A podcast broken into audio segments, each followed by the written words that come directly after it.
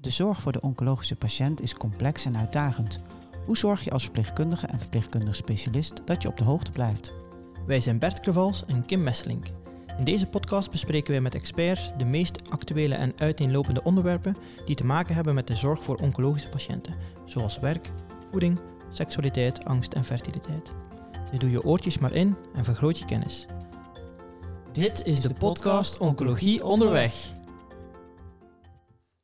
In deze podcast komen we te weten wat er wordt verstaan onder integrative medicine, wat de meerwaarde van deze zorg is voor oncologiepatiënten en waar je als verpleegkundige, maar ook als patiënt betrouwbare informatie kan vinden.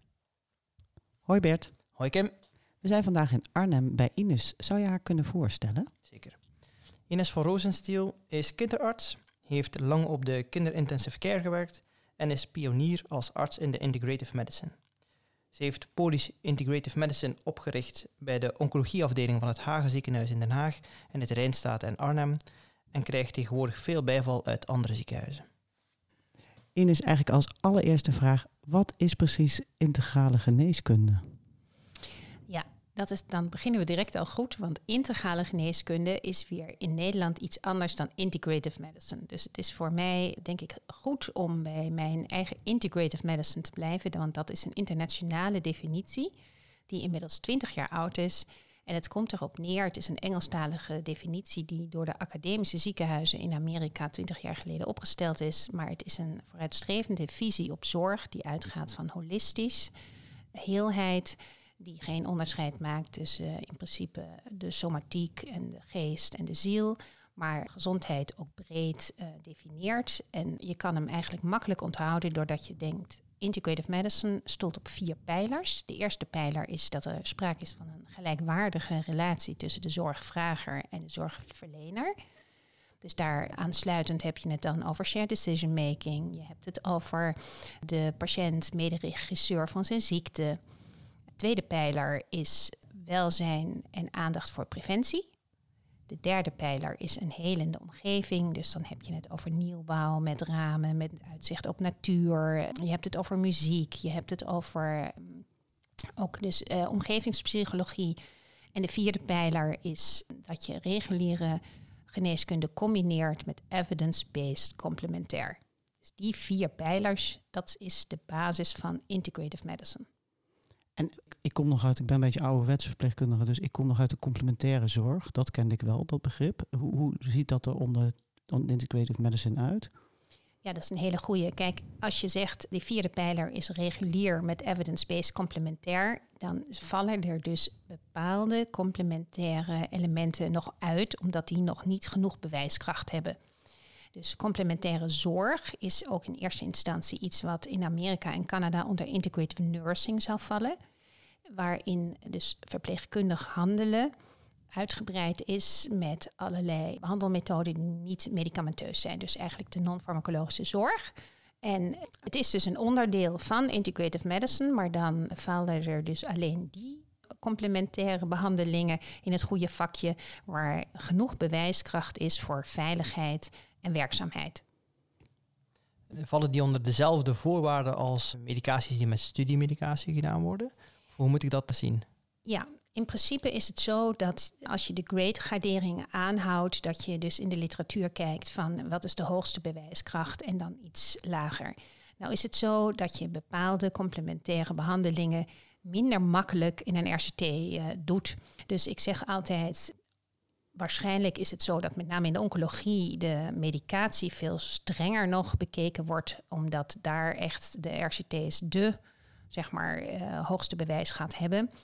Alhoewel, als je kijkt naar integrative oncology, dan zijn er zes elementen die in ieder geval dusdanig goed onderbouwd zijn qua werkzaamheid en veiligheid, dat die er wel aan kunnen tippen. En waarom is het überhaupt integrative medicine belangrijk volgens jou? Ja, ik denk dat het echt de nieuwe manier is van uh, hoe wij als artsen en verpleegkundigen onze zorg zouden moeten doen. Omdat als je kijkt hoe het zeg maar, door de loop van de jaren geworden is, dan is er toch een bepaalde vorm van reductionisme opgetreden. En lijkt het wel alsof jonge mensen nu eh, medicijnen studeren in plaats van geneeskunde. Dus je ziet dat bijvoorbeeld in de oncologie natuurlijk veel meer mensen overleven dan een paar jaar geleden. Uh, daar komt natuurlijk dat begrip survivorship uit voort.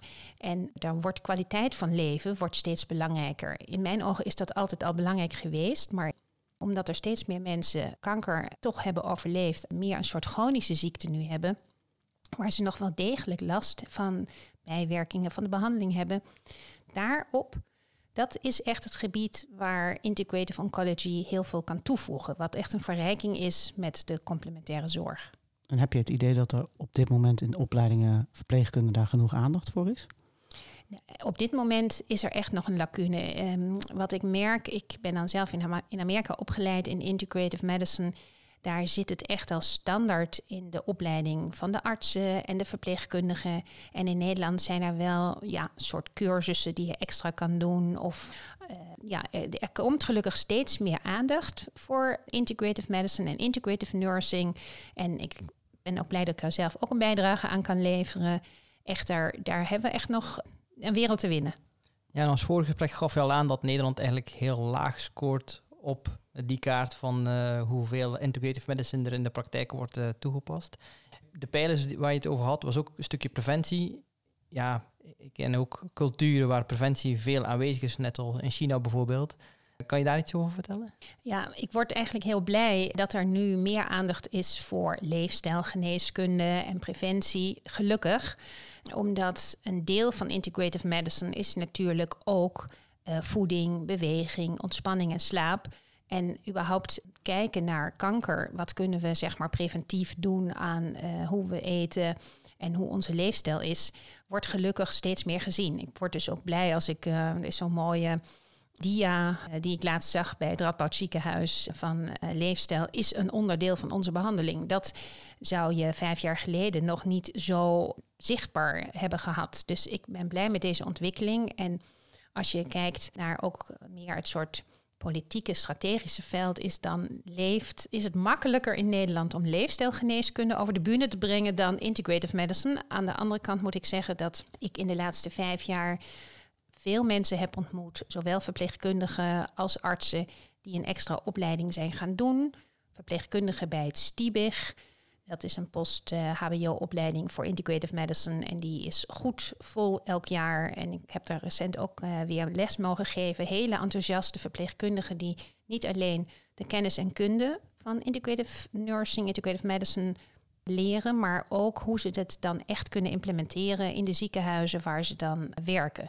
Dus die implementatieslag, die krijg je daar dan ook uh, mee, omdat dat vaak nog een grote horde is. Dus kennis is één ding, maar ja. Hoe ga je het dan in de praktijk Hoe ga je het dan doen? En heb je daar al voorbeelden van? Zijn er al ziekenhuizen die door verpleegkundigen meer op de integrative medicine zijn gaan zitten? Nou, het is leuk dat je dat vraagt, want ik ben uh, zelf heel blij dat ik sinds een half jaar samenwerk met uh, Monica Perenbolte. Dat is een verpleegkundige van de Mama Care. Die heeft het, de Stiebig-opleiding gedaan. En die doet nu sinds drie maanden met mij samen op dezelfde dinsdagmiddag de Polykliniek Integrative Oncology. Eh, waarbij ik de laatste tien minuten nog erbij kom, omdat dat weer te maken heeft met de registratie en de DBC omdat zij niet een verpleegkundig specialist is. Maar het leuke is dat zij een volwaardige opleiding heeft gedaan en helemaal gelijkwaardig mee kan draaien in het beantwoorden en de gidsfunctie die we hebben voor oncologiepatiënten. Dus dat is dan mijn eigen voorbeeld. En in uh, Veldhoven is ook een verpleegkundige, Meerte Welheim. En die doet samen met Art Vrucht, heel die hemato-oncoloog is, ook samen de Polykliniek Integrative uh, Oncology. En in Zwolle is er ook sinds verleden jaar een spreekuur Integrative Oncology, waarvan ik weet dat er ook verpleegkundigen zijn die zich nu al aan het voorbereiden zijn om ja, ter zijn tijd ook op te schalen. Dus Wat voor soort mensen komen dan op zo'n poli? Wat zijn de vragen van patiënten? Ja, het zijn patiënten die echt doorverwezen moeten worden door de oncoloog. Want ik krijg vaak de vraag van, oh, kan mijn huisarts mij dan ook doorverwijzen?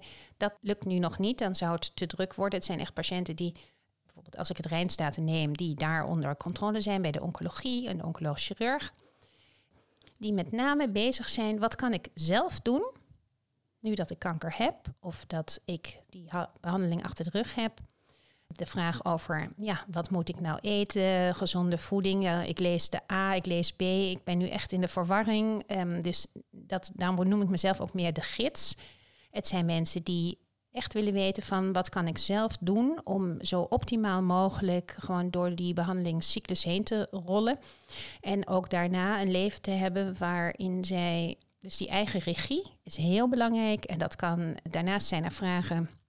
Heel veel kankerpatiënten krijgen adviezen, vaak ongevraagd, van vrienden, familie ja, je zou uh, kurkuma moeten nemen of spirulina. En mijn buurman had wiet en daar ging de kanker van weg. En het fijne is dat die mensen zich zo uitgenodigd voelen om al hun vragen gewoon tijdens dat spreekuur ehm, op tafel te leggen. Waarin we dan op een ethisch raamwerk, dat zou ik um, nog kunnen uitleggen wat dat precies is, kijken we van oké, met dat wat je nu vertelt, past dat in het vakje veilig en werkzaam? Of zit het misschien ook nog in dat we niet weten of het werkzaam is, maar het is wel veilig, dus dan kunnen we het toestaan. En als het toch niet veilig blijkt te zijn, omdat het zeg maar interacties heeft met de reguliere behandeling, dan zal ik zeggen, nou dat zou ik u afraden, maar laten we kijken, ik gebruik het niet voor niks, voor die vermoeidheid. Nou, dan kunnen we beter hier en hier naar kijken. Ja, dus je krijgt echt vraaggericht dan op die manier. Mensen zijn ook goed voorbereid. We hebben een webinar opgenomen. Die, dus als zij een uitnodiging krijgen, dan krijgen ze ook de webinar thuis. Waar iemand iets vertelt over massage bij kanker, iets over acupunctuur, iets over gezonde voeding. Het valt me op dat mensen zich heel goed voorbereiden als ze naar spreker komen, omdat ze het vaak ook zien als een eenmalig iets. Het is uh, niet een second opinion, maar het is echt een eenmalig 45 minuten waar je alles waarin jij denkt van nou dat wil ik zelf doen om mijn conditie te verbeteren of me vitaal te voelen of mijn immuunsysteem zo optimaal mogelijk aan te zetten. Deze vragen zijn allemaal welkom. En soms zijn het vragen over spiritualiteit, soms zijn het dingen over als het gemetastaseerde tumoren zijn. Ontvouwen zich ook in de spreekkamer hele mooie gesprekken die veel verder gaan. Mensen denken, ja, het gaat vast over kruiden en uh, vitamines en over yoga en mindfulness. Daar gaat het soms zeker over. Zin en onzin. Maar het gaat heel vaak ook over dat ze zich echt als mens geheel gezien voelen. En dat is denk ik iets waar ik natuurlijk de luxe heb dat ik 45 minuten heb. Waardoor ik echt ook in kan gaan op alles wat er speelt en de impact. En daar met ze meedenken in openheid en in heelheid. Ik poppen meteen twee vragen bij me op. De eerste is, Wordt het aan elke patiënt in de treinstaat bijvoorbeeld aangeboden? Weten, weten alle oncologiepatiënten dat de mogelijkheid tot verwijzing naar de integrative medicine uh, afdeling er is? En de tweede vraag is, zou dit niet onderdeel van de reguliere oncologische zorg moeten zijn? Het is leuk dat je dat zo zegt, want ik zeg altijd, um, op een dag zou er geen aparte uh, polykliniek integrative medicine moeten zijn. En ik heb ook voorbeelden gezien. Ik heb veel gereisd zelf, maar ook op congressen, um, klinieken bezocht in Canada, in Australië, in Amerika, waar dit dus de nieuwe visie op zorg is. En waarin alle zorgverleners deze kleur ook uitdragen. Ik kan me voorstellen, in Nederland hebben we nog een achterstand qua educatie. Artsen voelen zich soms niet zo lang op deze onderwerpen omdat ze niet zijn opgeleid. Dus gaan ze het liever uit de weg. En terugkomend op jouw eerste vraag, is het zo dat um, in ieder geval steeds meer patiënten hiervan horen. Er draait een filmpje in de wachtkamer. Ik heb laatst een keer een lezing gehouden in een huis, het Toon Hermanshuis, het Braamhuis.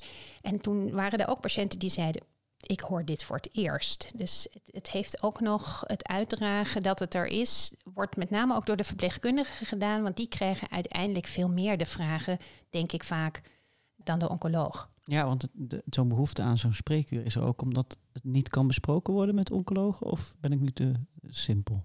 Nee, dat komt ook uit de literatuur dat de helft van de mensen het niet vertelt wat ze doen, omdat ze vaak, als ik ernaar vraag, zeggen ze ja, maar ik zag aan de ogen van de oncoloog al dat hij dacht, nou, daar moet je echt niet bij mij wezen. En er zijn ook te vaak non-verbaal uitingen geweest waar de patiënt zich in ieder geval niet uitgenodigd heeft gevoeld om dingen te vertellen. En ik denk wel eens van, er is ook heel veel psychologie, want als je iemand vertelt van ja, u heeft iets heel ernstigs, dan kan me zo goed voorstellen dat u op zoek gaat.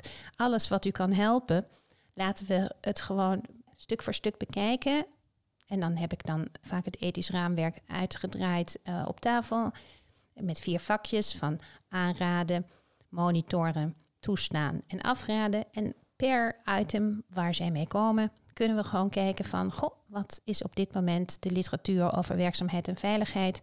En zij voelen zich daarin dus ook echt gehoord. En dan zeggen mensen van, van ja, als je dan zegt dat wiet niet helpt tegen kanker, zijn ze dan niet ergens geïrriteerd of wat dan ook. En dan zeggen ze, ja, ik heb dat gelezen, maar u zegt dat dat wel helpt als ik slecht slaap of dat ik pijn heb. En ja, veel is ook uitleggen. En de verpleegkundigen, mijn eigen ervaring van de laatste vijf jaar is, die zijn eager to learn.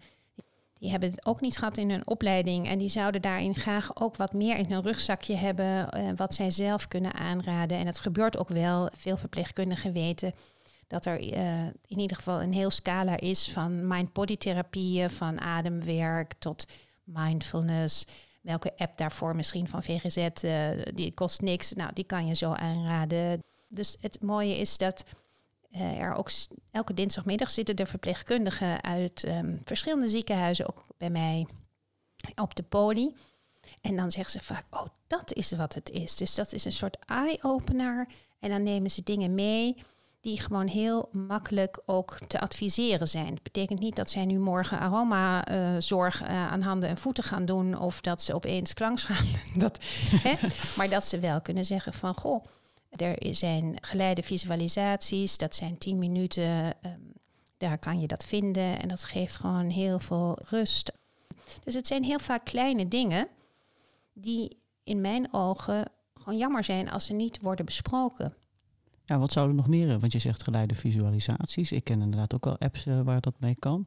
Wat zijn nog meer dingen die we nu al in de rugzak uh, kunnen meenemen na het luisteren van deze podcast? Ja, ik denk dat voor iedereen, zeg maar, op de gebieden gezonde voeding, beweging, ontspanning en slaap. Als we even teruggaan naar gezonde voeding. Nou, het WKOF, dat heeft een folder en die heet Voeding bij kanker. Hartstikke regulier, maar het wordt gewoon niet elke keer benoemd. Komen mensen bij mij die zeggen, nou, het is nog nooit benoemd. Die mensen kunnen dat opvragen, het kost niks. Er zit een sticker bij van de leefwijze die, zeg maar, wordt aanbevolen als je kanker hebt of hebt gehad. De beweegnormen, uh, ja, normen klinkt altijd zo zwaar, maar gewoon dat je kan vertellen dat 150 minuten per week dus vijf dagen in de week 30 minuten bewegen. Maar dat, niet, dat hoeft niet per se fysiotherapie te zijn. Het is natuurlijk heel goed dat dat er is, oncofit en revalidatie. Maar ik heb het ook over tai chi. Wat ze vaak, oh zeggen ze, dan kan ik dat buiten doen in een groepje. Of ik kan yoga doen. Je verruimt de toolbox. Ja. En dat zijn dingen die ook echt goed onderbouwd zijn. Ja. En um, als het dan gaat over ontspanning, ontstressen, mensen die ook al, al jaren kanker hebben gehad en dan toch weer voor een scan moeten, zijn die week van tevoren echt, ja, veel stress. En als ik dan zeg van, goh, er zijn elf verschillende manieren die goed onderbouwd zijn om te ontspannen, dan zijn het dingen die meer met mindfulness en met uh, hypnose, zelfhypnose. En dan heb je mensen die zeggen, oh, daar heb ik niks mee, nee. En dan zeg ik, nou, dan is misschien eerder massage voor u via het lijf iets of het ademwerk. Dus je kijkt wie je voor je hebt. En dat zijn dus al hele mooie dingen die je kan aanraden. En hetzelfde geldt voor slaap. We weten dat 60% van alle mensen met kanker hebben slaapproblemen. En tuurlijk wordt er al gezegd over slaaphygiëne, maar het is ook goed om daarnaast dus ook andere vormen van relaxatie te noemen. En dat het heel goed is de natuur in te gaan. Ja, het, zijn, het is echt geen rocket science. Maar het mooie is dat als je dat dus echt adviseert, dat mensen in hun kracht komen te staan. En dat is dus naast alles wat ze al moeten ondergaan, doet dat heel veel met mensen. Ja, ik kan me ook voorstellen dat ze zich meer als mens gezien worden in plaats van als patiënt. En dat is precies waar het over gaat. En het mooie is, ik lees op moment een uh, boek en dat heet de Cancer Whisperer. En dat is ook daar, in dat hele boek straalt deze vrouw uit. Alles werd, ik kreeg een afspraak, ik moest dan komen voor mijn bestraling.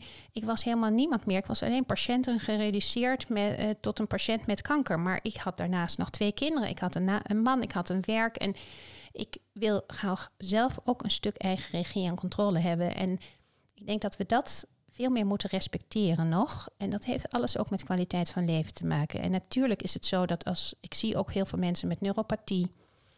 Die zeggen van ja, dat is een moeilijke klacht, zeg ik dan ook. Maar ik zeg, weet je, er is één supplement, dat heet dan PEA. Dat is een heel ingewikkeld lang woord.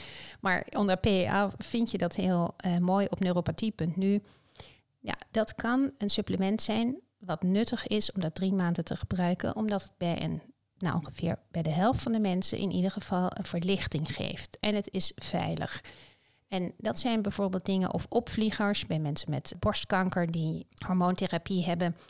Nou, acupunctuur is in 60% levert dat een bijdrage bij de afname van uh, de opvliegers. Um, nou, oh. Dat is dus heel mooi om te weten. En dat de verpleegkundigen in het ziekenhuis zeggen dus nu ook, als dit ter sprake komt, van goh, u zou daarvoor bijvoorbeeld ook acupunctuur kunnen gaan doen. Ja, in plaats van te stoppen met de hormoonbehandeling. Want dat is ook soms nog wel eens een keuze die er gemaakt wordt. Dat is heel mooi dat je dat zegt, want uit de literatuur blijkt eh, dat als je via een integrative medicine manier met de patiënt communiceert, dat het ook bijdraagt aan de compliance van de reguliere behandeling. En dat is denk ik iets wat heel belangrijk is, uh, dat het dus het is geen en-of verhaal, het is een en-en verhaal. En dat is ook het mooie wat ik de laatste vijf jaar zowel uh, op het spreekuur in, uh, in het Hagen ziekenhuis als in het Rijnstaten heb ervaren. Dat zelfs mensen die uit het AVL naar mij werden gestuurd omdat ze geen chemo wilden, kregen ze toch een gesprek met mij dat ik zei, maar het is een en-en verhaal. Ik sta u bij, ik denk met u mee, maar we gaan wel die chemo doen. En die bijwerkingen waar u zo bang voor bent, laten we daar kijken hoe we die kunnen opvangen en hoe we die kunnen verlichten.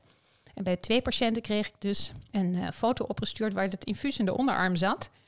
Zo van, het heeft mij echt geholpen om over die drempel te komen, omdat ik dacht van ja, straks zijn die bijwerkingen dusdanig ernstig. En daar is dus echt de plek voor bepaalde complementaire behandelingen. En het zijn er niet zoveel, want ik, ik zei al, het zijn er maar zes. En uh, dus acupunctuur is met name voor de opvliegers en ook voor uh, misselijkheid en braken. En de verpleegkundigen hebben bijvoorbeeld in het Rijnstaat een protocol ontwikkeld waarin zij dus patiënten die op de afdeling oncologie zijn en de dagopname naast de medicatie die zij krijgen tegen misselijkheid ook zeggen van goh, maar weet je, dit is P6, dus hebben we een filmpje.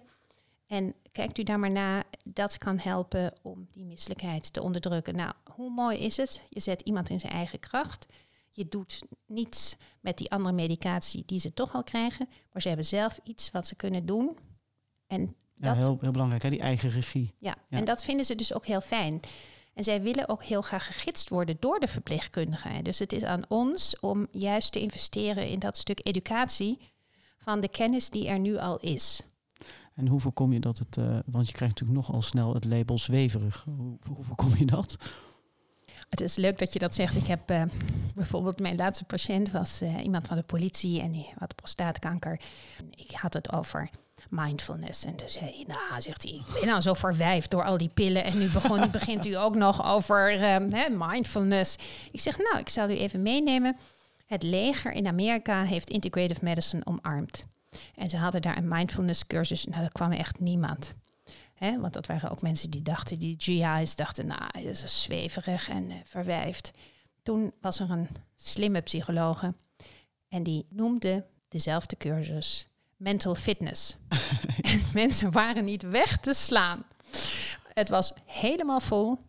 En al die GI's die natuurlijk uh, gewend waren om te work-outen met die zware gewichten, hadden nu zoiets van, ja, maar wij gaan nu ook aan mental fitness doen. En dat was precies hetzelfde. Hè? Dus het is ook een heel kwestie van framing. En um, ik zeg wel eens tegen mensen, uh, mannen die bij mij komen, weet u, houdt u van vissen? Ja, ja, ja. Ik ga s ochtends vroeg op zondagochtend ga ik vissen. En uh, ja, ik zeg, maar weet u wat u dan doet? Dan bent u eigenlijk al heel erg mindful bezig. Want u kijkt naar die dobber en daar richt u zich op. Dat is een concentratiemeditatie. Maar dan heb je echt hele leuke gesprekken. Dus ik ben inmiddels wel zo dat je zoekt de aansluiting met degene die voor je zit. En als dat een hele stoere man is, dan begin ik niet over yoga als zodanig. Maar ik zeg, maar, moet u toch zeggen, yoga is ook een manier waarin u ook, hè, omdat u zo vermoeid bent, kunt bewegen. Maar dat u daar ook van merkt dat u daar een bepaalde rust ervaart. En ik heb een netwerk kunnen opzetten. En toevallig is degene die de mindfulness en de yoga geeft, is een man. Die ook twee keer zelf kanker heeft gehad. Een bioloog, heel wetenschappelijk. En dat loopt echt heel erg goed. Dus dan komen die mannen weer terug en zeggen, nou, was wel een goede tip die u gaf. Ik vind het zelf niet zweverig. Het is ook keiharde evidence. Er zijn natuurlijk meer vrouwen die borstkanker hebben, die hebben wat meer met yoga. Aan de andere kant is het zo, dat dat ook niet een invulling van ons moet worden. Het is echt een open vraag aan degene die voor je zit. En ik heb ook gemerkt, als het gaat over Tai Chi bijvoorbeeld, dat mensen die zich al, die wat broos zijn, dat die zeggen van het heeft me zo goed gedaan om dus Tai Chi met een groepje te doen in de buitenlucht. En dan denk ik, ja, dan pak je dus een heleboel elementen mee. En dat doet niets af aan die reguliere behandeling. Maar wat je doet is dat je de kwaliteit van leven echt centraal stelt. En dat je de complementaire behandelingen aan laat sluiten bij de reguliere. Ja, wat ik merk in heel veel centra wordt bijvoorbeeld standaard de diëtist wel ingevlogen bij de kankerbehandeling en de fysiotherapeut. Maar dat, dan ben je het overzicht een beetje kwijt. denk ik, als behandelaar zeg je van kijk, ja, we gaan jou een heel pakket aan behandelingen geven. En dan moet je ook nog even bij de diëtist langs en bij de fysiotherapeut. Maar bij wie kan die in die centra terecht voor uh, yoga bijvoorbeeld? Ja, kijk, mijn eigen ervaring is, ook in de gesprekken met de diëtisten, dat met name de oncologiepatiënten die uh, heel erg afvallen, dus de longkankerpatiënten, KNO-problematiek, uh, dat die met name bij de diëtisten komen. En dat de overgrote groep die juist aankomt aan gewicht met borstkanker, dat die nog niet standaard worden verwezen. Dus daarvoor is gewoon zo'n tip als het WKOF, waar natuurlijk ook het boek Voeding en Kanker op, hè, dus, dus is dezelfde bewijsvoering, zijn dezelfde bronnen heel erg mooi. En sommige mensen zijn vegetariër en die zeggen van ja, maar ik voel me niet zo lang bij die diëtist in het ziekenhuis. En dan zeg ik nou, dan is voor u misschien de website van de natuurdiëtisten iets waar u zich aan kan wenden. Of je hebt ook tegenwoordig iets dat heet The Right Meal. Daar kunnen mensen drie keer een e-consult bij de diëtisten doen. En dat gaat ook om gezonde voeding tijdens en na kanker. Dus wat Integrative Medicine doet, is dat hij die toolbox iets verruimt. Als, er zijn heel veel mensen heel blij met de fysiotherapie, oncofitness. En anderen die zeggen, heeft u een goede yoga-docent? En het mooie is dat de professionalisering, sindsdien wij dus echt integrative medicine in het ziekenhuis zijn gaan doen, heeft degene die massage bij kanker deed nog een vervolgopleiding gedaan. En degene die dus de yoga deed, die heeft een eigen opleiding opgezet voor yogatherapeuten, yoga bij kanker. Dus echt herstel yoga. En de eerste 15 yogadocenten in deze regio zijn nu net afgestudeerd. Op die manier is het ook mogelijk om echt die kwaliteit die je wil, hè, want niet elke yogatherapeut is geschikt voor mensen met kanker. Als je een botmetastase hebt, dan wil je niet dat een bepaalde oefening wordt gedaan. Dus ik geloof er heel erg in dat we dat netwerk, want het, het uh, ziekenhuizen bieden zelf niet deze therapieën aan, dus het is een adviesfunctie. En dan gaan mensen het buiten het ziekenhuis, gaan zij dus die behandelingen doen, maar wel in een oncologie-netwerk waarin dus in ieder geval voor de regio Rijnstaten en Nijmegen inmiddels die diëtisten, die natuurdiëtisten zijn ook aangesloten. En ook de herstelyoga-docenten en ook de acupuncturist. Dus het is een soort extra schil rond het oncologie-netwerk wat er al was gelegd. En het mooie is dat mensen soms zeggen, ja, ik kom uh, uit Amsterdam of uit Zutphen of ergens anders vandaan en daar is dat niet. En dan zeg ik van, nou, er is op het consortium, dus we hebben zes ziekenhuizen in Nederland hebben een consortium opgericht, integrale zorg en gezondheid. En daar hebben we voor heel Nederland zeven criteria opgezet die zeg maar nu nationaal omarmd zijn met wie je gaat samenwerken en met wie niet. En het mooie is dat dat ook dus op de verwijsgids kanker nu uniform is geworden.